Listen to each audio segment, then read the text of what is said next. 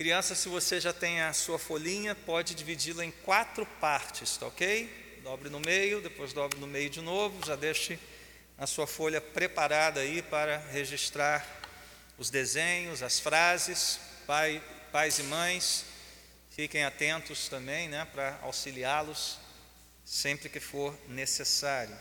Isaías 43, nós vamos ler dos versos 11 a 13. 11 não, perdão, 8. 8 a 13. Isaías 43, 8 a 13. Vamos ouvir a palavra de Deus. Traga ao povo que tem olhos, mas é cego, que tem ouvidos, mas é surdo. Todas as nações se reúnem, os povos se ajuntam. Qual deles predisse isso e anunciou as coisas passadas? Que eles façam entrar suas testemunhas para provarem que estavam certos, para que outros ouçam e digam: é verdade.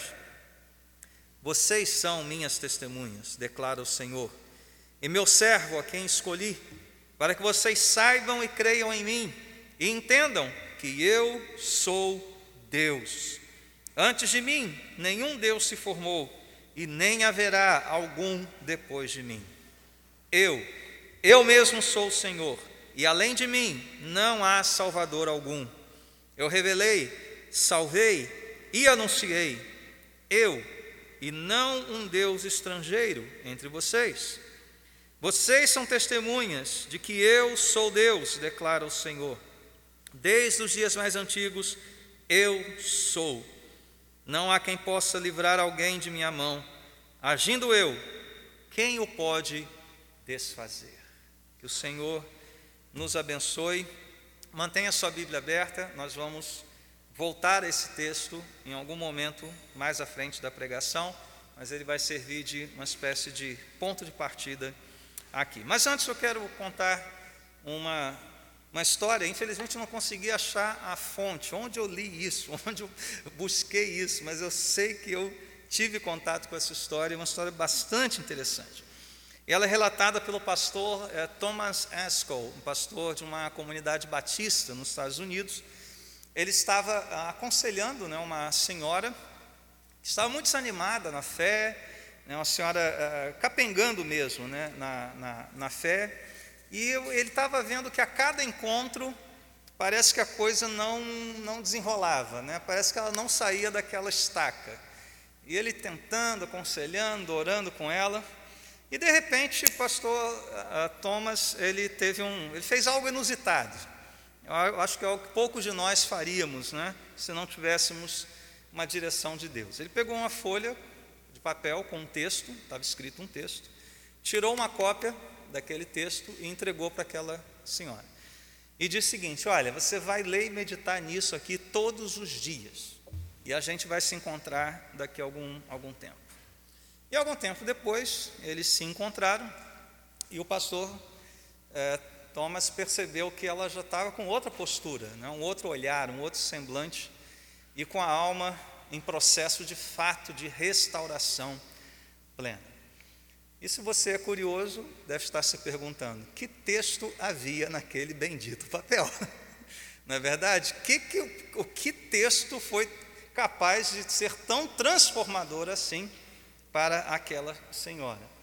É, e eu creio que vai ser uma surpresa para muitos aqui. O que tinha escrito naquele papel era simplesmente o credo apostólico. O credo apostólico. Algo que nós recitamos aqui coletivamente quase todo domingo, no momento da ceia. Era o credo dos apóstolos. Então, é esse documento antigo e ainda capaz de, pelo poder de Deus, fazer com que o nosso coração seja aquecido, nós vamos examinar nesses próximos domingos pela manhã. Nós vamos ver cada artigo ali do credo, né? ou seja, é uma, uma, uma espécie de exposição de doutrinas bíblicas, né, uma exposição sistemática de doutrinas bíblicas. Então, não será uma, uma pregação tão expositiva quanto a da noite, nós teremos o texto bíblico, mas investigaremos principalmente as doutrinas bíblicas expostas no Credo dos Apóstolos. Né? Como já também dissemos ali desde do, de novembro, né, quando retornamos a, esta, a este culto matinal, este culto é, é, ele, ele, serve a um propósito muito específico. Né? Primeiro da oração, o que nós fazemos na quarta-feira, então transferimos né, a, a, oração coletiva, a oração da igreja para o dia do Senhor, para o domingo, mas também para o que a gente chama de catequese da igreja. Né? Então não se assuste com essa palavra, é uma palavra bíblica, né? catecos, catecúmenos, catequese, que tem a ver com, com um, é, soar de cima, né? a transmissão da fé, com instrução sobre a fé verdadeira, sobre os fundamentos da nossa fé. E o objetivo disso é que todos nós estejamos eh, na mesma página, vamos dizer assim, quanto aquilo que é fundamental para a nossa vida cristã. Acabamos de ouvir o Pai Nosso, ou seja, é o fundamento da nossa vida de oração. O credo dos apóstolos é o nosso fundamento doutrinal. É aquilo que nos separa de qualquer outra manifestação é, de fé. E isso de quebra, né? Ainda temos um bônus aí, né? Porque você que é, é pai de filhos pequenos vai ter uma oportunidade excepcional de praticar aquilo que as famílias praticavam, por exemplo, na época da reforma, catequizando seus filhos, né? por meio de um catecismo. Né? Aqui vai ser um catecismo meio informal, né? A gente vai tratar disso domingo de manhã e você vai ter oportunidade então de é, repassar isso ao longo da semana com os seus filhos. E isso é uma preocupação é, bem reformada, né? Os reformados, não só os reformados, mas luteranos, né? Lutero e depois a tradição reformada de, de Zwingli Calvino, eles se preocuparam em catequizar as suas igrejas comunicando é, é, à igreja e treinando os pais para catequizarem seus filhos. O breve catecismo de Lutero teve esse objetivo. E nesses documentos, o que, que nós vemos? Nós vemos tanto o Pai Nosso, ah, quanto o Credo dos Apóstolos, e além disso, os Dez Mandamentos, constituindo uma espécie de espinha dorsal desses eh, catecismos, desse, desse documento de instrução. Então, uma base de oração, a base doutrinal e a base moral ali dos é, Dez Mandamentos. Né? Então, nós vamos começar a falar sobre a doutrina cristã, aquilo que nos torna verdadeiramente cristãos e que está resumido no Credo Apostólico. Eu quero chamar a sua atenção para quatro pontos nessa primeira mensagem, daí porque você, criança, dividiu a sua folhinha em quatro partes. Primeiro ponto é que o credo é um documento é, historicamente importante. Segundo ponto é que o credo é um documento alicerçado nas escrituras sagradas. O terceiro ponto é que o credo apostólico é sobre Deus e sobre a sua obra. E por fim, o credo apostólico exige uma resposta de fé. Amém? Então, nós vamos caminhar por esses quatro pontos. Crianças, escrevam então aí na primeira partezinha: o credo é um documento importante ou historicamente importante. Você vai desenhar uma espécie de papiro, de papel antigo, né? E vai escrever no meio dele credo. E várias pessoas em volta desse papel representando a igreja. Então, no, no quadradinho, papel velhinho, né? Sabe aqueles papiros, né? Que são desenrolados assim? pode escrever credo e várias pessoas em volta desse papel representando a igreja ao longo de todos esses séculos. Então, o credo é um documento historicamente importante e para afirmar essa importância, eu quero contar uma outra história. E essa aconteceu na época do rei Henrique VIII na Inglaterra, na época em que ele ainda não tinha ah, tido seus problemas conjugais e não tinha feito a reforma é, é, na marra lá, né, o rompimento com Roma, na época que ele era católico ainda. Né? Então, antes da chegada do protestantismo lá. Então, conta-se que ah, um homem ele foi convocado diante do bispo lá do, do condado ou povoado de Coventry, não sei se é cidade, um, um povoado, e fizeram a essa, esse pai, essa pessoa, esse senhor, uma pergunta. É verdade que você ensinou o credo dos apóstolos os Dez Mandamentos e o Pai Nosso em língua inglesa para os seus filhos? É verdade isso? E o pai respondeu: Sim, é verdade. Qual foi a consequência disso?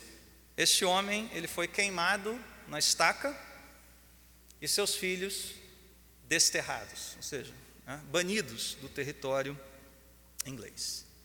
Isso porque este pai se propôs a ensinar na língua materna Pai Nosso, os Dez Mandamentos e o Credo dos Apóstolos. Então, irmãos, quando nós mencionamos né, aqui que irmãos já deram a sua vida por essa confissão, pelo credo, isso não é uma figura de linguagem, isso não é um exagero. Há inúmeros relatos, como o deste homem, na época ali da pré-reforma, né, no início da reforma protestante, que de fato eram indagados sobre o ensino de doutrinas cristãs, na sua língua, a posse de Bíblia, e tendo confessado isso, eram levados ao martírio. E por que, meus irmãos? Por que isso? Porque o credo, ele tem, de fato, essa função, esse poder de limitar, de formar uma barreira entre o que é verdadeiramente cristão e aquilo que não é, ou aquilo que parece ser. O credo é uma apresentação daquelas doutrinas fundamentais da fé cristã, o um ensino bíblico, ortodoxo, consensual, ou como disse um, um antigo teólogo, aquilo que foi crido em todo lugar, em todo tempo e por todos. E daí que nós não podemos considerar um cristão verdadeiro quem não crê num Pai Todo-Poderoso, num Filho que encarnou, que nasceu de uma virgem, que morreu, num Espírito Santo que é Deus, como o Filho é Deus, como o Pai é Deus. Você nega uma dessas doutrinas, você não pode ser considerado um cristão. Testemunhos de Jeová, por exemplo, que negam a Trindade, não são cristãos. Então, o credo faz isso. Ele é uma espécie de moldura, de fronteira, de limite, dentro do qual nós temos aquilo que nos faz verdadeiramente cristãos. Como eu disse, a reforma, os reformadores deram grande importância ao credo dos apóstolos. Então, nós estamos aqui acompanhando essa tradição é, apostólica e histórica. O Lutero, como eu disse, incluiu isso tanto no breve catecismo quanto no catecismo maior. João Calvino é, comentou o credo para a sua igreja, coisa que nós estaremos fazendo aqui nos próximos domingos, lá em Genebra. O Catecismo de Heidelberg, né, uma obra no início da reforma, também faz comentário desse credo. O Catecismo de Westminster, embora não tenha oferecido uma exposição do credo, ele coloca o credo como um, um apêndice ao final, né, para mostrar a importância desse documento. Então, nós estamos aqui caminhando em caminhos antigos, né, acompanhando esta tradição, infelizmente perdida na vida da igreja, de é, lembrar quais são as doutrinas que nos distinguem de outras manifestações de fé. Mas qual é a origem desse documento? Você deve estar se perguntando, né? Por que, que ele se chama Credo dos Apóstolos? Será que foram os apóstolos que escreveram? Sentaram ali, né? Pedro, Tiago, João no barquinho e começaram, né? Depois veio Bartolomeu, juraram, ah, vamos botar isso aqui, tá? É, tem, tem lá uma história, né? Uma coisa meio, meio lendária, né? De que cada apóstolo né, escreveu lá uma cláusula antes deles se dispersarem, mas isso não passa mesmo de, de folclore é, cristão. Né? Essa história não é verdadeira. Tá? Eu vou trazer um resumo aqui. Né? Você que é, se interessa pela história desses documentos, tem muitas fontes aí que podem é, rastrear as origens né, do credo. Mas como nós conhecemos hoje, ou seja, né, toda, todas aquelas cláusulas do credo apostólico, isso começou a ter origem no século VIII, na, no que é hoje o território da França, na época se chamava Gália, né? É, isso foi mencionado num determinado sermão ali. Partes do credo já eram conhecidas desde os pais da igreja mais antigos, Agostinho, por exemplo, né? só que eram tratados como regra de fé ou tradição, né? não tinha ainda o nome de é, credo. Né? Ah, o, a forma final do credo, como nós a conhecemos, aparece, segundo aqui o, o pastor Franklin Ferreira, né, que é um, também um historiador da igreja, aparece num rito de batismo do século X. Seja, começa ali no século 8 a ganhar aquela forma, no século 10 é que a gente tem ele certinho, acabadinho, bonitinho, né? numa fórmula de batismo, ou seja, isso era, isso era requisito né, para você ser batizado, uma espécie de confissão de fé diante da igreja. Então veja, o credo dos apóstolos, o credo apostólico, ele não tem esse nome porque foi escrito pelos apóstolos, mas por conter a doutrina apostólica. A doutrina apostólica. Lembra lá de Atos, né? perseveravam na doutrina dos apóstolos. Então, o credo é um resumo da doutrina apostólica, que é baseada nas Escrituras, tanto no Antigo quanto no, no Novo Testamento. Curiosamente, o que ah, esses irmãos fizeram com o credo, com as confissões, com os catecismos, é, é, é, esse resumo da fé é algo que a gente já vê na Bíblia Sagrada. Eu não sei se você já percebeu na sua leitura bíblica, tem uns parágrafos que são destacados. Né? De vez em quando a gente chama atenção para eles, porque ou eles eram uma espécie de cânticos da igreja, ou eles eram confissões que a igreja provavelmente já fazia na sua época para se distinguir de outras eh, manifestações, de heresias. Então, quando, por exemplo, lá em 1 Coríntios 15, a gente lê Paulo dizendo assim: Pois o que primeiramente lhes transmiti foi o que recebi, que Cristo morreu pelos nossos pecados, segundo as Escrituras, foi sepultado e ressuscitou ao terceiro dia, segundo as Escrituras, apareceu a Pedro e depois aos doze, por aí vai, né, iníciozinho de 1 Coríntios 15.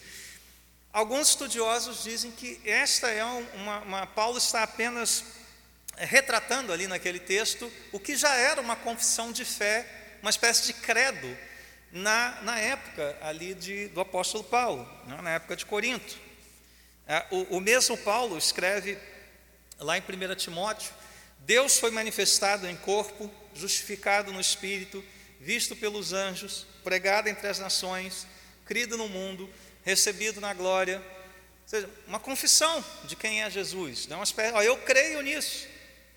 Né, se isso era cantado ou simplesmente declarado na igreja, nós não sabemos, mas está ali. Diversas outras passagens nós temos isso. Então, o, o que os, a história, né, os, os, pais da igreja e depois os reformadores fizeram, é, é, é, encontra fundamento no que era feito na comunidade cristã primitiva. Né? Então, por isso tudo é que nós estamos diante de um documento importantíssimo, historicamente importante. Mas você deve é, estar se perguntando aqui: as palavras do credo são inspiradas por Deus? Se elas não estão na Bíblia, eu não tenho como abrir a Bíblia, abra ali no credo apostólico, não, não tem. Não existe isso aqui. Né? Se elas não estão na Bíblia, da forma como a recitamos, por que, que então a gente vai gastar tempo é, expondo isso aqui? Por que meditar sobre um documento se nós podemos meditar nas Escrituras? Né? Você pode pensar isso e é uma pergunta bastante legítima. Daí vem o meu segundo ponto, então. Qual é o meu segundo ponto? Que o credo é fundamentado na Bíblia. Então, crianças, você pode escrever isso. No próximo quadrinho, o credo é fundamentado na Bíblia. E você vai desenhar uma Bíblia aberta, como se fosse uma, uma base, né? E vai escrever em cima credo. Então, o credo está fundamentado na Bíblia Sagrada, nas Escrituras. Ok? Então, sim, é verdade o credo, as palavras do credo, não estão na Bíblia. Mas não há nada no credo que não esteja na Bíblia. Não há nada que nós falemos durante o credo que não estejam na Bíblia. E aqui eu vou contar mais uma história, né, para a gente ilustrar esse ponto. Os primeiros é, cristãos, eles entenderam de uma maneira muito sagaz, né, muito interessante, que não adiantava debater trechos das Escrituras com grupos supostamente heréticos ou heréticos, né? grupos que viviam à margem da igreja. Por quê? Porque os hereges, o que, que eles fariam? Eles distorceriam as Escrituras para sua própria perdição. Então não adiantava ficar né, no emaranhado de versículos e passagens né, discutindo com um camarada desse. O que, que eles faziam? Eles começavam pelo credo. Eles começavam pelas regras de fé, pela tradição. As perguntas eram muito simples: você crê nisso, nisso, nisso, nisso? Então, se a pessoa já dissesse que sim, ah, então beleza, então agora vamos partir para a próxima etapa, que é conversar sobre as Escrituras. Mas se a pessoa dissesse que não, pronto, já estava resolvido o problema. Não, então você não pode ser considerado um cristão, você não aderiu de fato à fé cristã. Então, é, é um caminho é, para não se perder tempo e já para definir né, é, com quem que você já estava é, falando. Né. Então, da mesma forma, né, o, o, credo faz isso, como eu disse, ele funciona como uma moldura. Então, você tem todo o direito de, de perguntar à pessoa: vem cá, você crê em Deus, mas é esse Deus que está aqui, todo-poderoso, Criador do céu e da terra, ou seja, um Deus pessoal, soberano, você crê nesse Jesus que está aqui, ou é um Jesus paraguaio, né? É, né? Como é que é? Jesus é Genésio, né? Tem que chamar Jesus de Genésio, não tem esse negócio? É Jesus ou é Genésio? Quem é esse Jesus aí? É esse aqui? O único filho, nascido da Virgem, padeceu, né? Sob Pôncio Pilatos. Você crê no Espírito Santo como Deus? Está aqui. Uma vez que isso esteja definido, daí você pode começar a desembrulhar as passagens bíblicas, os textos bíblicos, mergulhar de uma maneira mais profunda na doutrina cristã. Tá? Então, o credo está alicerçado nas Escrituras e ele serve como essa primeira barreira aí para nos separar, então, de outros grupos e tradições. Mas uma pergunta, uma outra pergunta que a gente pode fazer é o seguinte: por que, que nós não recitamos juntamente com a, a, o credo, não faz parte do credo, creio na Sagrada Escritura. Podia estar lá, né? Creio em Deus Pai, creio na Sagrada Escritura, creio na, na Bíblia. Né? Quem respondeu a essa pergunta foi Calvino. Calvino disse o seguinte: Ele, o credo, nada contém de doutrina humana. Pelo contrário, é uma coleção de testemunhos certíssimos da Escritura. Então você não precisa falar eu creio na Escritura, porque todos os eu creio que você disser no credo já estão fundamentados na Escritura, já está implícito isso, já é um pressuposto. Você crê na inspiração da Escritura Sagrada. Ou seja, somente podemos afirmar o credo, aquilo que recitamos, se entendermos e cremos que a Bíblia é a palavra inspirada de Deus, por Deus e de Deus. O credo apostólico só tem razão de ser a partir dessa percepção, dessa crença de que o Espírito Santo soprou estas palavras, inspirou estas palavras que formam a Bíblia. Então, por que, que não tem eu creio na Escritura? Não tem isso porque todo o credo já depende da Escritura Sagrada. É a Escritura, é a Bíblia, que dá a linguagem e a estrutura do credo apostólico. Tudo que está lá está aqui. É por isso, ele está fundamentado na Escritura Sagrada. Os dois últimos pontos, então. Terceiro ponto: o credo é sobre Deus e sua obra. Então, crianças, escrevam isso aí. O credo é sobre Deus e sua obra. Você vai desenhar um triângulo. Fique tranquilo, discípulos, não vai ter olho no meio. Os entendedores entenderão. Você desenha um triângulo, dentro dele o número 1. e espera que eu vou completar esse desenho com você, tá? Então desenhe um triângulo com o número 1 dentro. Você vai escrever: o credo é sobre Deus e sua obra. Bom? Você que pacientemente ficou com a Bíblia aberta até agora, né, o nosso texto tem a ver com esse ponto especificamente. Né? Você percebeu aqui que Deus está falando e falou várias vezes: Eu sou o Senhor, eu sou Deus, não tem outro. Antes de mim não teve ninguém, depois de mim também não vai haver. Por quê? Porque eu sou único. Percebeu isso aqui? Esse refrão do texto de, de Isaías? Qual é o contexto aqui? Só para a gente se situar. Deus está trazendo uma mensagem de restauração ao seu povo. Desde lá de Isaías 40, nessa né, segunda parte do livro de Isaías, é uma mensagem de consolo, de restauração do seu povo. Mas ao mesmo tempo, Deus está confrontando as nações e também né, mostrando ao seu povo que ah, ah, os deuses dessas nações não são nada. Aqui o ambiente é uma espécie de tribunal cósmico. Deus está convocando testemunhas, né? tem um tribunal armado e Deus está ali, ó, traga as testemunhas, quero ver quem é que vai dizer que existe um Deus além de mim, quero ver quem é que vai mostrar um Deus que possa é, ser soberano como eu sou, que anunciou coisas passadas, que predisse isso ou aquilo. Deus faz esse desafio, pode trazer. A porta do tribunal está aberta. Quem será? Baal, Mamon, Astarote? E a conclusão é óbvia, não é nenhum deles. Só existe um Deus. Né? Esse confronto que Deus está fazendo.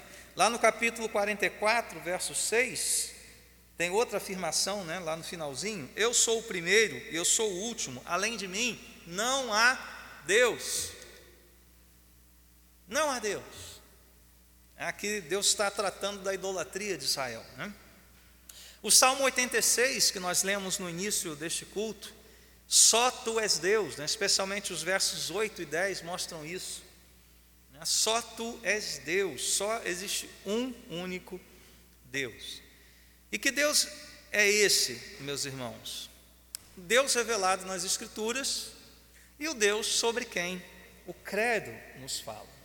Como esse Deus se revela a nós? Na pessoa do Pai, do Filho e do Espírito Santo. Então, crianças, lembra do triângulo? Um triângulo tem três pontinhos, né? também chamado de vértices. Em cada vértice você vai escrever Pai, no outro vértice Filho e no outro Espírito Santo. Qual é a ideia aí, né? Três pessoas, mas um único Deus. Por isso você tem um número um aí no meio. Tá? Quem é esse Deus? O credo nos diz. Ele é o Deus Pai, Filho e Espírito, Criador, Salvador, Santificador, conforme nós cantamos no hino inicial. E é exatamente isso que nós vamos destrinchar ao longo da semana. E a preocupação do credo apostólico é essa: é mostrar quem Deus é e o que ele realizou, desde a criação até a consumação. É um resumo da cosmovisão cristã: criação, queda, redenção, consumação. É um resumo de quem Deus é, Pai, Filho e Espírito Santo. É um resumo da obra da Trindade em perfeita comunhão de vontades.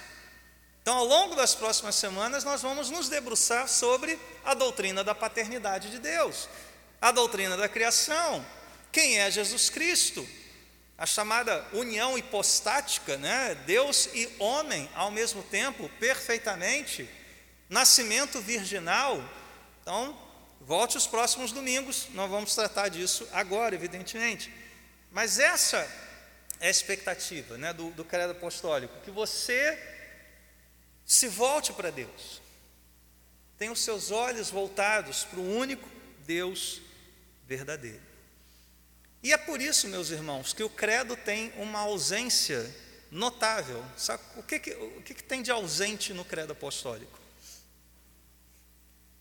Eu e você, o ser humano. Né? Não tem nada no credo sobre nossas expectativas, nossos anseios, nossas virtudes. A única coisa que nós podemos concluir a partir do credo sobre nós é a terrível realidade do pecado. Ou você acha que há uma outra razão para que o credo então diga que Deus enviou um único filho, Jesus Cristo, que morreu, padeceu sob o poder de Pôncio Pilatos, ressuscitou ao terceiro dia. Qual a razão de ser da obra do filho? Qual a razão de ser da obra do Espírito? Senão pelo fato terrível de que nós nos rebelamos contra o Deus Pai Todo-Poderoso, Criador do céu e da terra. Não está dito ali, mas está ali, entre uma linha e outra. Você quer saber quem é você à luz do credo apostólico? Você é um pecador, carente de graça. Pois senão o credo não teria o menor sentido. Portanto, a história narrada no credo apostólico é a história da redenção de pecadores pela graça de Deus Pai, por meio da obra de Deus Filho, aplicada a nós pela obra do Deus Espírito Santo. Um Deus, três pessoas, três facetas desta obra. Irmãos, o que é isso? Isso se chama Evangelho. O que é o Evangelho? Senão a mensagem de um Deus que é todo-poderoso, todo-santo, soberano, mas que veio por meio do seu Filho salvar pecadores, pela sua graça e graça somente. Isso é o Evangelho. Em um minuto você explica o Evangelho a partir do credo apostólico, que é o tempo que a gente leva né, para recitar o credo. Essa é a mensagem que salva, é a mensagem que transforma. O Evangelho não começa na cruz, o Evangelho começa na criação. Por que Deus criou tudo isso? Por que, que Ele nos abençoou com tantas coisas belas, boas, agradáveis? Por que, que Ele formou o homem à sua imagem e semelhança? O que, que aconteceu depois? Por que, que Jesus Cristo tem que entrar nessa história? E para onde essa história será conduzida no poder do Espírito Santo? Esse é o Evangelho. Essa é a mensagem do Credo dos Apóstolos.